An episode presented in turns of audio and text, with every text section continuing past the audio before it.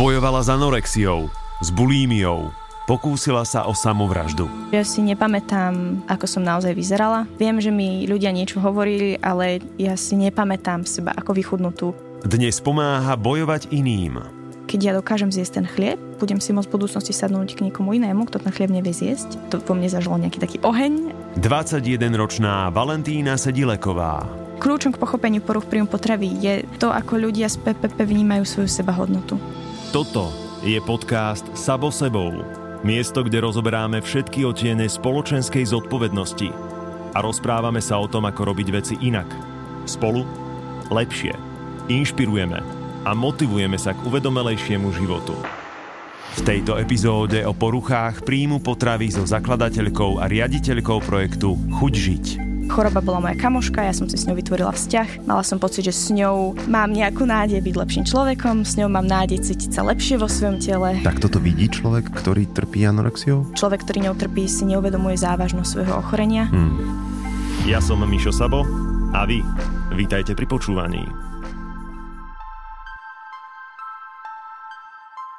Musím sa úprimne priznať, že pred touto témou mám veľký rešpekt. Nie, že by som mal osobné skúsenosti s poruchou príjmu potravy, to nie, osobne určite nie a možno vlastne aj áno. A to je moja prvá otázka na teba, Valentína. Vedia ľudia, ktorí trpia poruchou príjmu potravy, že trpia poruchou príjmu potravy? Niekedy áno, niekedy nie. Je to podobné ako tú otázku, čo si si jej položil. Um, veľakrát nevedia, že to, čo robia, je vlastne ochorenie, inokedy aj vedia, ale jednoducho chce to čas priznať si to a pripustiť si to ako pri každom inom probléme. Takže niekedy je potrebné taká tá externá intervencia, nazvime to, a niekedy ten aha moment príde sám. Mm-hmm. K tej intervencii sa ešte dostaneme neskôr. Poďme k tebe, lebo ty si na základe svojho vlastného príbehu založila neziskovku Chuť žiť, prepájaš odborníkov a dobrovoľníkov s ľuďmi, ktorí potrebujú aktívne pomoc, prípadne s ich rodinami. Venujete sa tiež prevencii, vzdelávaniu, nielen lajkov, ale aj verejnosti, poskytujete poradenstvo, intervenciu spomínanú, komunitnú psychiatrickú starostlivosť, bezplatnú linku pomoci. To je neskutočne dlhý výpočet vecí a aktivít. Za to a nielen za to si sa dostala na zoznam 30 pod 30, 30 inšpirujúcich Slovákov a Sloveniek pod 30 rokov. Koľko máš vlastne rokov? Teraz mám 21. A už si riaditeľkou. to je taký titul, niečo, sa tam bolo, niečo tam bolo treba napísať, takže v podstate no. Áno. Ale ten výpočet vecí a aktivít je naozaj e, velikánsky a tomu všetkému ešte predchádzalo um, tiež zaujímavé. V 15 rokoch si vydala knižku. Jeden by povedal, že taká talentovaná, taká ambiciózna, ale naozaj? Neviem. Um, ja to teda o sebe nejak si netrúfam povedať. Um, robím predovšetkým, čo ma baví, ale samozrejme, že mám v živote nejaké ciele, zase e, nebudem len rozprávať, že tak akože blúdim životom. Cítim predovšetkým takú tú veľkú vďačnosť, že sa to podarilo. Pri tej organizácii to naozaj nie je len, že sa Dileková si niečo vymýšľa, ale sú tam tí odborníci od psychiatrov, nutričných poradcov, a cez psychológov, dobrovoľníkov, ktorí proste sú v tých programoch pomoci a ktorí tomu venujú svoj čas a vzdelávajú sa a dali mi tú dôveru, že ich môžem spájať a že ich môžem niekam viesť s tou organizáciou. Mm-hmm. Koľko je tých programov pre ľudí, ktorí trpia poruchami príjmu potravy? Momentálne ich máme 8 mm, sú také rozdelené, ale niektoré teda spoločne kooperujú a budúci rok verím, že budeme pracovať multidisciplinárne, čiže viacero ako keby tých odborníkov už sa bude naraz kvázi venovať nejakému klientovi a jeho rodine. Momentálne tam teda spadá bezplatná linka pomoci 0800 080, ktorá funguje zatiaľ v obmedzenom čase, že nie je non-stop. Na to teda zatiaľ nemáme ľudské ani finančné kapacity, jak to teda tak transparentne poviem, ale ja som hrozne vďačná, že vôbec funguje funguje, však sme začali 27. Mm-hmm. septembra. Tam riešime naozaj nejaké akutné stavy, čiže človek zavolá v akutnej úzkosti, ale riešime tam aj veľ, veľa poradenských rozhovorov, čiže niekto sa len zaujíma, že či možno, že má poruchu príjmu potravy, alebo sa cíti byť zaseknutý v liečbe, alebo volá rodič, že nerozumie svojmu dieťaťu, že nevie, čo sa deje, čiže my ho tak sprevádzame a snažíme sa ho podporiť a primárne upokojiť. Ďalej máme teda uh, tiež nejaké poradenské až teda intervenčné služby. Je to nejaké dlhodobé nutričné poradenstvo, nutričné konzultácie, psychologické sedenia, kedy sa tým ľuďom dlhodobo venujeme. Sú to potom podporné skupiny v pravidelnej intenzite raz týždenne. To je pre ľudí s poruchami príjmu potravy alebo pre tých, ktorí sa pohybujú na tom spektre a samozrejme aj pre rodičov, tie sú zvyčajne mm-hmm. zvlášť. Ďalej máme také liečebno-vzdelávacie programy, čo je uzavretý program, kedy s tými klientmi pracujeme približne 3 mesiace, stretáme sa raz týždenne a cieľom je ako keby dať im čo najviac e, techník a informácií a vedomostí a takého toho uvedomenia, aby oni vedeli lepšie pracovať s tým ochorením, aby mu viac rozumeli a snažíme sa pozbudiť e, tú liečbu e, v domácom prostredí, aby sa teda nejak predišlo tej hospitalizácii, aby sme tých ľudí viedli k tomu, aby s tým ochorením dokázali pracovať a, a hmm. žiť a, a liečiť sa v svojom bežnom živote. A deň má iba 24 hodín. A deň má iba 24 hodín. Keď mal viac. Aký je tvoj príbeh? Lebo vidno na tebe, že máš vášeň pre tú tému, že to beríš ako misiu. Človek, keď je odhodlaný, odhodlanie presakuje. Čo si ja pamätám, nejaké tie také najsilnejšie, alebo prvé najsilnejšie spomienky sú, keď som mala približne 8 rokov, tak vtedy som si veľmi začala všímať svoje brúško a zdalo sa mi byť také veľké, tehotenské. A veľmi som sa zaň hambila a spôsobovalo mi taký diskomfort. Prestala som sa v tom veku cítiť dobre vo svojom tele, čo hmm. je ten primárny problém. A, a mala som pocit, že som menej ako ostatní a, a to brucho to tak ako celé zosilovalo tak eh, som si ho začala skrývať a vyriešila som tento svoj problém veľmi takým detským spôsobom, že uh, mamka mi kúpila opasok, a samozrejme nevedome v tomto zmysle, no a ja som si začala ten opasok veľmi silno zaťahovať, aby som to brucho skryla. Istým spôsobom som si tak akože ubližovala, že som sa za to trestala, že mám také veľké brucho, tak ho musím skryť a to, že ma to bolí a že mám modriny na bruchu je vlastne ako keby daň za to. Odvtedy uh, pri poruche príjmu potravy treba trochu času, mm. kým to ochorenie sa rozvinie. Takže aj u mňa to trvalo približne teda nejakých 7 rokov, kedy som sa viac začala zaujímať o svoje telo a viac som sa začala sústrediť na veci, ktoré nemám rada a stupňovali sa nejaké úzkosti, výčitky, pocity diskomfortu a zároveň som sa viac začala zaujímať o stravu a o dobré a zlé potraviny v vodzovkách a, a začala som sa báť niektorých potravín a, a vylúčila som ich z toho jedálnička. Čiže sladkosti išli preč? Uh, áno, napríklad rok predtým, než som začala chudnúť, tak som dostala skvelý nápad, že však uh, trénovala som výkonnostnú atletiku v tom čase a som si povedala, že však ja chcem zdravšie žiť, chcem sa zlepšovať, tak prestane mi sladké, skvelý nápad a začala som jesť viac ovocia. Mm-hmm. No a to bolo vlastne ešte rok predtým, než, než vlastne som do tej anorexie padla. Ale to už je tiež podľa mňa, už vtedy napríklad to bol moment, kedy bolo treba zasiahnuť. Mala som okolo 12-13 a viem, že som sa pýtala mojich rodičov, že či keď si natrem chlebík maslom, či z toho priberiem mm. na náši vtedy, tak akože vždycky sa snažili racionálne povedať, že proste však ja nemám nadváhu, že, že nemám proste čo riešiť, môžem jesť čokoľvek, že sa tým nemám trápiť. Ale ja som si tak už nejak šla svoje. A v tých 15 som prišla presne do toho takého náročného, pubertálneho, stresujúceho obdobia, kedy stačila už iba jediná vetička na to, aby som ja začala aktívne chudnúť. Sama si povedala, že bol tam moment, kedy už bolo potrebné alebo by bolo vhodné zasiahnuť. Pomohlo by to? Tak ja vždy verím na včasnú intervenciu, hmm. na taký včasný záchyt, čiže myslím si, že áno. Na druhej strane ja svojim rodičom nič nevyčítam. Jasné, že sú veci, ktoré mohli spraviť inak, ktoré mohli spraviť lepšie, ale žiadny rodič nemá manuál pri mm. narodení dieťaťa, že kde si tie poruchy príjmu potrebuje všímať, ako ich liečiť a kedy zasiahnuť.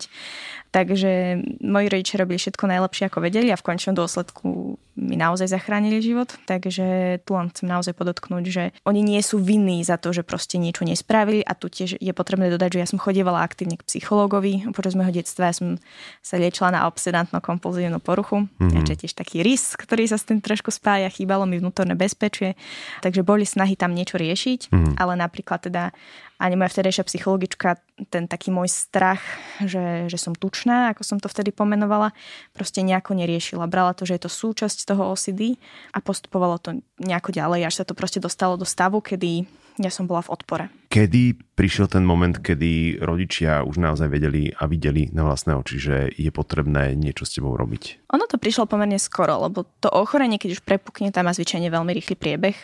Keď hovoríme napríklad špecificky o anorexii, čím teda tá moja peripúc porucha príjmu potravy začínala. Takže naozaj, že to, ako to celé išlo, tak keď to porovnáme s tými cca 7 rokmi, kedy sa to ochorenie vyvíjalo, tak potom to bolo už priebeh, že pár mesiacov. Hmm. A myslím si, že naši si to tak všimli, podľa mňa asi hneď od toho, ako som začala byť veľmi reštriktívna v stravovaní. Ja som vyslovene šla ako 15-ročné dieťa na redukčnú dietu, čiže prestala som jesť to, hento, o mnoho viac som proste cvičila, športovala. A tatko sa mi nejak akože snažil dohovoriť, ale on je skôr typ, že keď sa cíti bezmocný, tak je taký rezignovaný alebo niekedy trošku vybuchne. Čiže keď som si ja nedala poradiť, tak mi povedal, že si mám robiť, čo chcem nie, že dal od toho ruky preč, akože vždycky sa snažil nejako, ale proste v ten moment to zvyčajne skončilo hádko a on to nechal potom tak. Mm. A moja mamka tým, že proste vo svojom živote si tiež zažila pocity odporu voči svojmu telu a teda nejaký kolobeh dietovania, tak ona s tým proste bola taká, že, že však je to súčasťou puberty, ona z toho vyrastie. Ale uh, za čo vďačím mojim rodičom veľmi, veľmi, veľmi, že oni začali tú intervenciu, Sice to trvalo trošičku dlhšie, ale začali ju. A vlastne po niekoľkých mesiacoch e, ma oni dotiahli k pani psychiatričke, ale to už naozaj bol stav, že som bola v podvýžive. Ako veľmi? Uh, veľmi. dosť, dosť veľmi. 30. A nechcem spomínať úplne kila, už mm. som narazila teda aj na to, že keď som to v začiatkoch uh, robila, tak mi raz dievčatá na podpornej skupine povedali, že, že tak ako keby zachytili a, a nemyslím si, že je to vhodné. Viem, že to ochorenie je také plné porovnávaní, takže... Chápem nechcem, aby teraz mal niekto pocit, že musí klesnúť ešte nižšie, alebo že nie je dosť dobrý, lebo nie je dosť chudý. Mm. Takže bola som proste v náročnej podvýžive a už som proste myslel, bola v odpore. Tá choroba bola moja kamoška, ja som si s ňou vytvorila vzťah. Mala som pocit, že s ňou mám nejakú nádej byť lepším človekom, s ňou mám nádej cítiť sa lepšie vo svojom tele. Tak toto vidí človek, ktorý trpí anorexiou? Charakteristické pre anorexiu je, že človek, ktorý ňou trpí, si neuvedomuje závažnosť svojho ochorenia. Hmm a práve preto, keď niekomu povie, že preboha, že ty nevidíš, aký si vychudnutý, že však akože ty zomieraš, alebo to telo proste fakt, že bojuje o život, tak uh, je to pre ňo irrelevantné. Ja som sa vnímala byť ťažšia, než som bola, cítila som sa mm. byť, že som ťažšia, než som bola. A ja sa priznám, že ja si nepamätám, ako som naozaj vyzerala. Viem, že mi ľudia niečo hovorili, ale ja si nepamätám seba ako vychudnutú, čo je pre mňa dodnes veľmi zvláštny pocit. Mm. Čiže ty máš skreslený pohľad na seba? Uh, verím, že dnes sa už vidím trošku reálnejšie, ale áno, aj to, čo sa snažíme dnes uh, hovoriť uh, dievčatám a chlapcom, alebo aj ženám a mužom, ktorí trpia mentálne anorexiou, je, že jednoducho toto je taká ich trošku slabšia stránka. Hmm. Je to charakteristické pre to ochorenie, že ten mozog a tá hlava nemusí úplne hovoriť pravdu. To znamená, že keď e, sa cítime byť tučný, alebo si to vyčítame, alebo máme pocit, to sú niekedy také momenty, že ty niečo zješ a máš pocit, ako keby si vyslovene v tom momente priberal, takže to nereprezentuje realitu. A je veľmi dôležité ako keby vtedy ukotviť sa v tom, že, že áno, možno, že to, čo cítim, nie je úplne realita a začať s tým proste mm. pracovať. Ale veľký problém pri mentálnej anorexii naozaj je taký ten vzťah s tým ochorením, ktoré si vytvoríš a to ochorenie byť potom také tríznivé predstav si, že máš fakt, že každú minútu nejakú myšlienku na to, takú veľmi sebe nenávistnú, že však pozri sa na seba, aká si tučná, škaredá, však nič neznamenáš, ako to, že cítiš hlad, ako to, že si to zjedla, proste musíš teraz odolať, len so mnou budeš niečo znamenať. Je to taký nekonečný kolobeh veľmi silnej takej sebe nenávisti. Ja ešte keď sa k tomu pridá to, že ty vlastne nevidíš to, čo vidia ostatní, že ten svet vnímaš trošku inak, eh, aké to ochorenie kvázi nik nepodchytí včas, hmm. tak zrazu si v tom, že ty sa nechceš liečiť, ty tej chorobe veríš a to, že sa cítiš zle, je vlastne len kvôli tomu, že to ty robíš zle. Ty nie si dosť dobrý ani pre to ochorenie. Je to deštru- taký deštruktívny, veľmi temný svet, to ochorenie. Hmm. Ty si povedala ale, že to anorexiu mentálnou to pre teba iba začalo. Čo to znamená? Odborníci sa dnes dívajú teda na poruchy príjmu potravy ako na nejaké spektrum, čiže nie je mhm. to anorexia, je to, je to spektrum poruch a pomerne veľmi, veľmi široké. No a samozrejme niektorí sa nám dívajú aj na tak, ako na také kontinuum. Poruchy príjmu potravy sú charakteristické z drejej väčšiny nejakým negatívnym vzťahom k sebe a pocitom menecenosti a určitou formou manipulácie s jedlom v rôznych formách, to znamená odopíranie si jedla, hľadovanie, ale aj prejedanie alebo, alebo nejaké reštriktívne jedenie a tak ďalej. Proste stáva sa u niektorých pacientov, že buď teda ako keby prejdú z, počas trvania toho ochorenia z jednej diagnozy do druhej, to sa mhm. napríklad stalo mne, že z mentálnej anorexie do mentálnej bulimie, ale čo sa deje ešte častejšie je, že každá z týchto foriem alebo diagnóz poruch príjmu potravy má nejaký svoj podtyp, napríklad pri anorexii poznáme nejakú reštriktívnu a potom nejakú binging purging anorexiu a to je taký ten najčastejší posun, ktorý sa stáva. Čo znamená čo? Uh, binging, purging, anorexia je, uh, tu len chcem podotknúť, že to odvodzujem uh, z americkej klasifikácie. Um, je to vlastne podtyp anorexie, kedy uh, sa aj anorektička alebo anorektik zachvatovo prejedá a používa iné formy kompenzácie, ako napríklad zvracanie. Mm-hmm. To je vlastne búra všetky tie mýty, že bulimička iba zvracia, anorektička nie je, lebo to tak vôbec nie je. Uh, treba sa tak od toho oslobodiť z tých klietok a naozaj vnímať to skôr ako také spektrum rôznej formy manipulácie s jedlom a, a nejakého deštruktívneho vzťahu k sebe. Ako sa v tom má vyznať ten bežný človek, bežný rodič, ktorý sa pozerá na svoje dieťa a nerozumie vlastne, že čo to jeho dieťa robí? Pre rodiča podľa mňa nie je úplne dôležitá tá nálepka. Diagnózy mm. slúžia na to, aby pomohli odborníkom. Mm. Keď psychiatr dá určiť nejakú diagnózu, jemu to vie pomôcť proste nastaviť tú liečbu. Pri rodičoch je podľa mňa primárne a najdôležitejšie priznať si to, že OK, moje dieťa má zrejme nejaké ochorenie a to neznamená, že je divné, hlúpe, na hlavu, blázon. Ani to nejdem popierať, lebo keď vyhľadám pomoc, tak mu to neuškodí, ale pomôže mu to. Čiže pre rodičov je podľa mňa zo všetkého najdôležitejšie nie poznať diagnózu, ale nasadiť sa do toho módu, že OK, moje dieťa má ochorenie a ja som tu pre ňo a idem mu pomôcť a spravím všetko, čo si to vyžaduje. To je podľa mňa najdôležitejšie pre rodičov. Mm. Takéto oslobodiť sa, nie že z toho strachu, lebo ten strach tam je, bude a je to v poriadku, ale skôr strachu zo systému, alebo ako to pomenovať, strachu zo spoločnosti, čo si bude myslieť, lebo na tom nezáleží pri mnohých ďalších diagnózach máme problém, že hlavne sa o tom nerozprávajme. Samozrejme, to je, to je problém celého duševného zdravia a mm. liečby duševných ochorení, nielen poruch príjmu OK. Keď náhodou teda buď rodič alebo súrodenec, blízke okolie, sused, kamarát, kamarátka, to je mhm. jedno, keď nás počúva práve teraz ten človek, ktorý vidí a ktorému bliká tá kontrolka. Čo odporúčaš ako prvé, čo by ten človek mal spraviť? Tuto to vždy závisí od kontextu. Ja neviem, či sa bavíme o dieťati alebo o dospelom a tak ďalej, ale určite je vždy dobre zdôveriť sa. Nenechať si to pre seba a pokiaľ viem, že moja rodina a moje zázemie, môj partner je niekto, komu dôverujem a kto mi je oporou, poviem mu to a zdôverím sa a dám to zo seba konečne von. Pomenujem ten problém. Jednako sa mi uľaví, ale druhako už mám spojenca. Nie som v tom sám. Pokiaľ nikoho takéhoto vo svojom okolí nemám, v tom prípade teda teraz už je tá možnosť zavolať na linku dôvery, teda napríklad na tú našu linku, kde my vieme vypočuť a kde my už vieme nasmerovať. To je taký základ. Uh, niekedy tým, tým človekom, ktorému sa zdôverí, môže byť napríklad, že môj učiteľ, prípadne to môže byť aj priamo psychológ. Že uvedomujem si, že mám nejaký problém a nájdem psychológa vo svojom okolí a proste začnem ho riešiť. Najhoršie, čo môžem spraviť, je nechať si to pre seba a nechať to ochorenie ďalej fungovať a ďalej vyslovene až tak rásť. Lebo mm. poruchy príjmu potravy majú tak v charaktere, že, že keď ich tak necháme plínuť, tak oni naberajú kontrolu nad nami. Mm-hmm. A uvedomuje si to ten človek vôbec? Nie je to niekedy silnejšie alebo väčšinou silnejšie?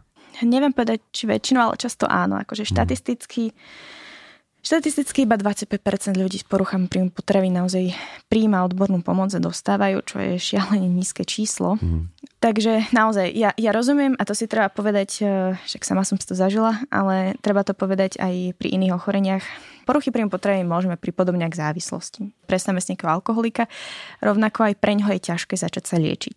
A je to podobné aj pri poruchách príjmu potravy, pretože Sice nám porucha príjmu potravy z toho strašne veľa berie a vyslovene nás ničí to, kým sme, kto sme a ničí náš život a nás istou formou zabíja, ale zároveň nám niečo dáva. Dáva nám napríklad pocit bezpečia, ktorý si inde nevieme vytvoriť, pocit kontroly nad životom, že keď už nič iné, tak aspoň to jedlo sa snaží mať pod kontrolou aj keď to veľakrát nie je pravda. Dáva nám pocit nádeje pri tej menej cenosti, hovorí nám, že keď budeme chudnúť, tak že možno, že budeme dosť dobrí, budeme takí ako ostatní a čo veľmi, veľmi, veľmi tricky je, že ono sa to spočiatku pri tej anorexii začína plniť.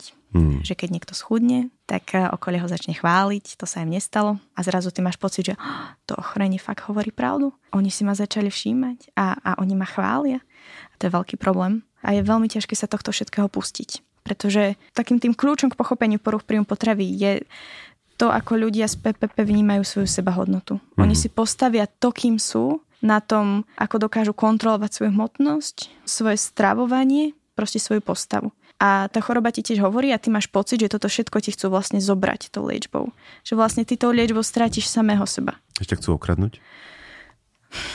Okradnúť teba, to kým mm. si. Mm-hmm. A keď napríklad to ochorenie dlho trvá, tak niektoré deti povedia, že ale však že v čom inom som ja dobrá, však ja som toľko energie a času venovala do toho, aby som si dokázala udržať nízku hmotnosť a, a vyslovene, že keď niečomu venuješ veľa času a predsa len však nie je to ľahké a je to veľa takého odopierania si, seba zapierania, veľa seba tríznenia, tá anorexia napríklad, tak je ťažké sa toho pustiť, aj keď to dlho trvá. Preto je veľmi dôležité a opäť aj my to vysvetľujeme, že liečba z poruch príjmu potravy nie je o tom stratiť samého seba.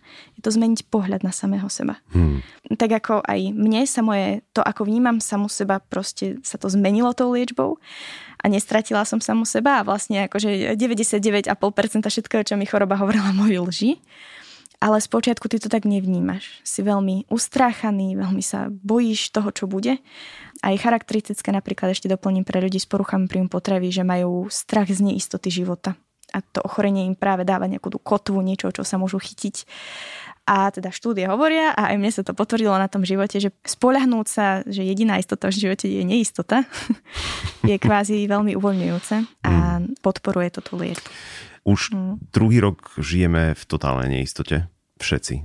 Ako sa pandémia, súčasná situácia podpísala na poruchách príjmu potravy? Myslím si, že pandémia zasiahla každý aspekt nášho života. Na jednej strane je to uh, v spojitosti s dušeným zdravím dobré, um, ale veľmi akože citlivo to chcem povedať. Je to dobré v tom, že poukázala na to, v akom ťažkom stave je ten systém, akom zlom stave je ten systém a že sme nevládali pred pandémiou a už vôbec nevládzame teraz. Čo sa týka konkrétne poruch príjmu potravy, tak eh, teda jedný z takých novších medzinárodných štúdí hovoria, že pandémia spôsobila nárast výskytu ochorenia poruch príjmu potravy 25% v porovnaní s eh, predpandemickými trendami, kedy tam bol evidovaný taký mierny, mierny nárast. To je iba proti tomu, čo sme vedeli dovtedy, hej? Áno. Hmm. A, v maji tohto roka Európska komisia vydala uznesenie, kde hovorí o náraste výskytu ochorenia poruch príjmu potravy 30% na hmm. území Európskej únie. A teda v tom uznesení píše, že by bolo dobré, aby teda jednotlivé členské krajiny a zaviedli nejaké e, národné, respektíve nejaké spôsoby prevencie a intervencie a liečby poruch príjmu potravy u mladých ľudí Mm, dajme si reality check. no, akože ja stále verím a myslím si, že tak aj celkom intenzívne aj nás čakajú nejaké veci v rámci komunikácie so štátom. Nebudem zatiaľ hovoriť, že nič nefunguje a všetko je zlé, lebo... To je, je to klasická je... fráza, ktorá nikam nikoho neposúva. Presne tak. Čiže je to otvorené a ja teda do toho idem s najlepšou vôľou hmm.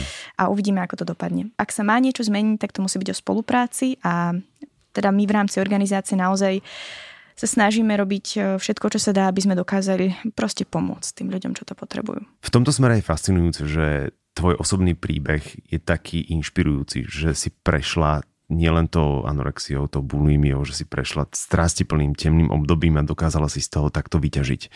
A obrátila si to pre dobroveci. A ja ti za to ďakujem, lebo je to neskutočne dojímavé sledovať ťa aj naživo, ale aj keď sme spolu predtým komunikovali, s akou vášňou dokážeš rozprávať o tak ťažkej, náročnej a vyčerpávajúcej téme.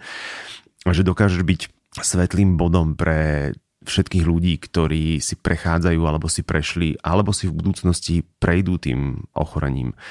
Akékoľvek duševné ochorenie potrebuje ambasádorov, ľudí, ku ktorým budú môcť bežní ľudia vzhliadať a ktorí budú tým styčným dôstojníkom a povedať, že dobre, tak ty si to dokázala, ty si to dokázal, dokážem to aj ja. Takých ľudí je veľa. Mm. Doplním, že, že není to len teda nejaká sedileková zo svojej organizácie, ale tých ľudí je veľa. Mm.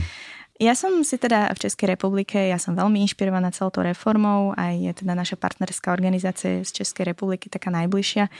No ja som si teda v Čechách spravila peer konzultantský výcvik a peer konzultant je človek, eh, ktorý si prešiel akýmkoľvek duševným ochorením teda dosiahol toho štádia tej recovery, čiže toho zotavenia hmm.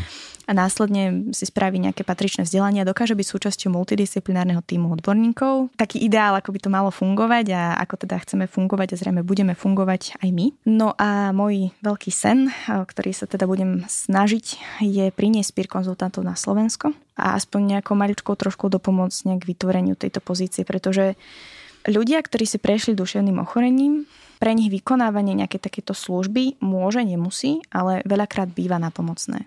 Prečo vzniklo chučiť? Pre mňa sa to stalo motiváciou v liečbe. Ja som si uvedomila, že keď ja dokážem zjesť ten chlieb, budem si môcť v budúcnosti sadnúť k niekomu inému, kto ten chlieb nevie zjesť a spoločne to dokážeme, hmm. lebo tam budem pri ňom.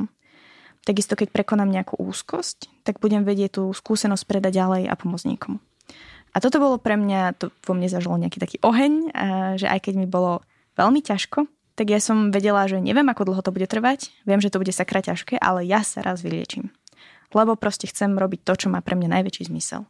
Pre viacero ľudí, ako keby to vyliečenie vie byť motivujúce v tom, že vedia potom pomáhať ďalej. Tí peer konzultanti majú naozaj že viacero úloh v tom týme, dokážu byť mostom medzi tými odborníkmi a tým klientom, tým pacientom, ale zároveň, čo je ich najviac a najpotrebnejšia tá úloha, ty si to pomenoval, je, že sú nositeľmi nádeje.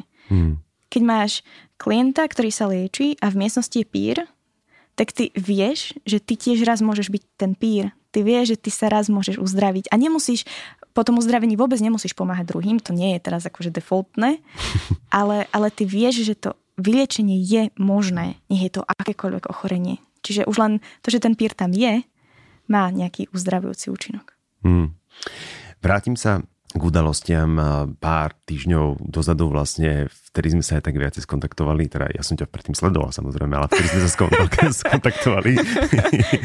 to bola kauza ohľadom body shamingu, kedy nemenovaný poslanec, nebudeme mu venovať viacej priestoru, než si nezaslúži, spustil štvavú facebookovú kampaň proti cere prezidentky Zuzany Čaputovej, proti Eme, ktorej si zgústli jeho vlci a jeho vlčice lebo veď čo iné by po večeroch robili, keď môžu kopať do 17-ročnej slečny.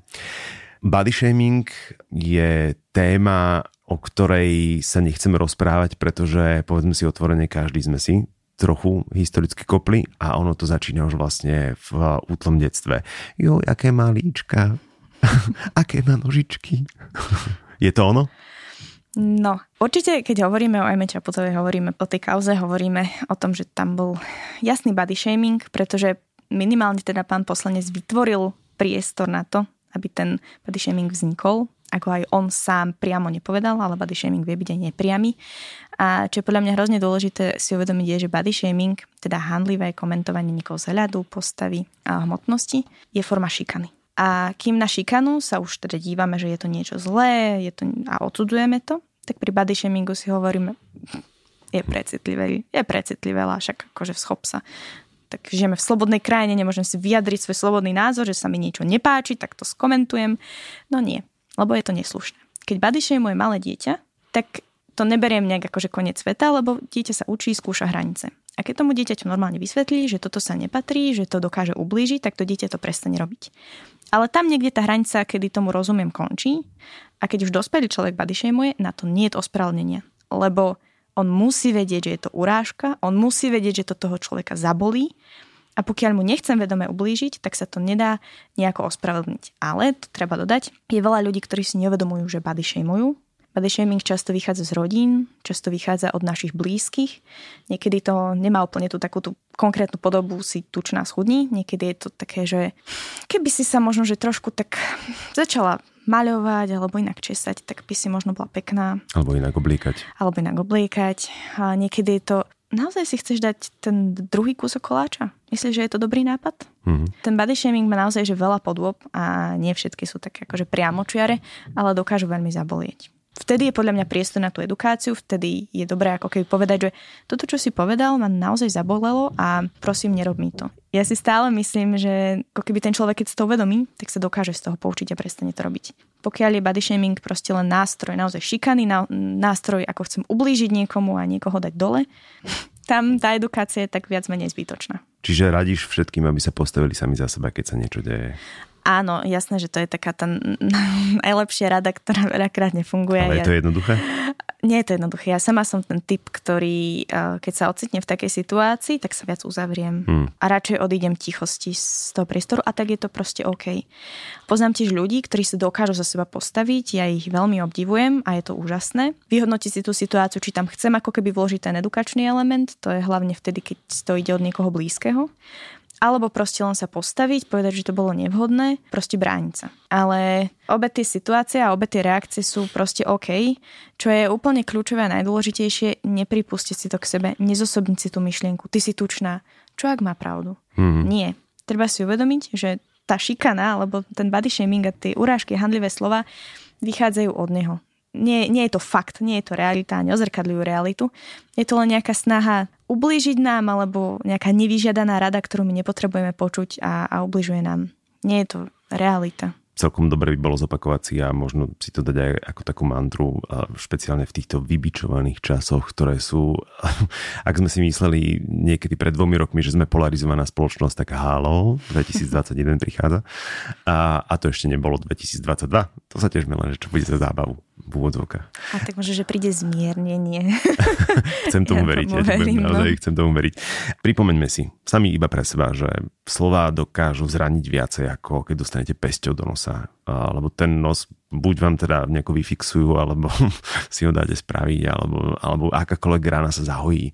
Ale tie slova vedia ostať dlho naozaj slova môžu mať trvalé následky a nehovorím vždycky len o poruchách príjmu potravy, ale naozaj, keď si vypočujete rôzne príbehy ľudí, čo majú poruchy alebo mali poruchy príjmu potravy, tak to komentovanie toho výzoru hmotnosti alebo ten body shaming sa tam často vyskytne a často objaví. Tie slova môžu napríklad spôsobiť aj to, že keď napríklad niekto komentuje niečo stehna, tak toho človeka to tak zabolí, že napríklad nebude nosiť kraťasy alebo sukne je podľa mňa dôležité otvárať túto tému, pretože sa týka podľa teda jednej americkej štúdie, čo sa robila na mladých ľuďoch, tak až 94% dievčat a tuším okolo 63% chlapcov.